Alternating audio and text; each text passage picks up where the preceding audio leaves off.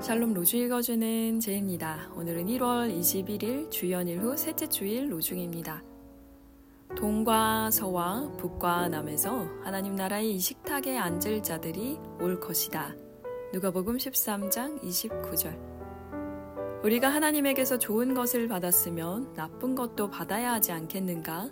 욥기 2장 10절. 우리는 하나님을 사랑하는 사람들, 곧 그의 뜻에 따라 부름받은 사람들에게는 모든 것이 함께 작용해서 선을 이룬다는 것을 알고 있습니다.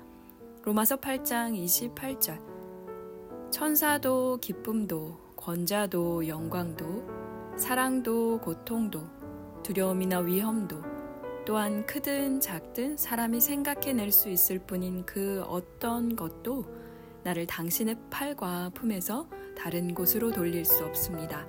파울 게르하르트 주님 안에서 선을 이루는 하루 보내세요. 샬롬 하울람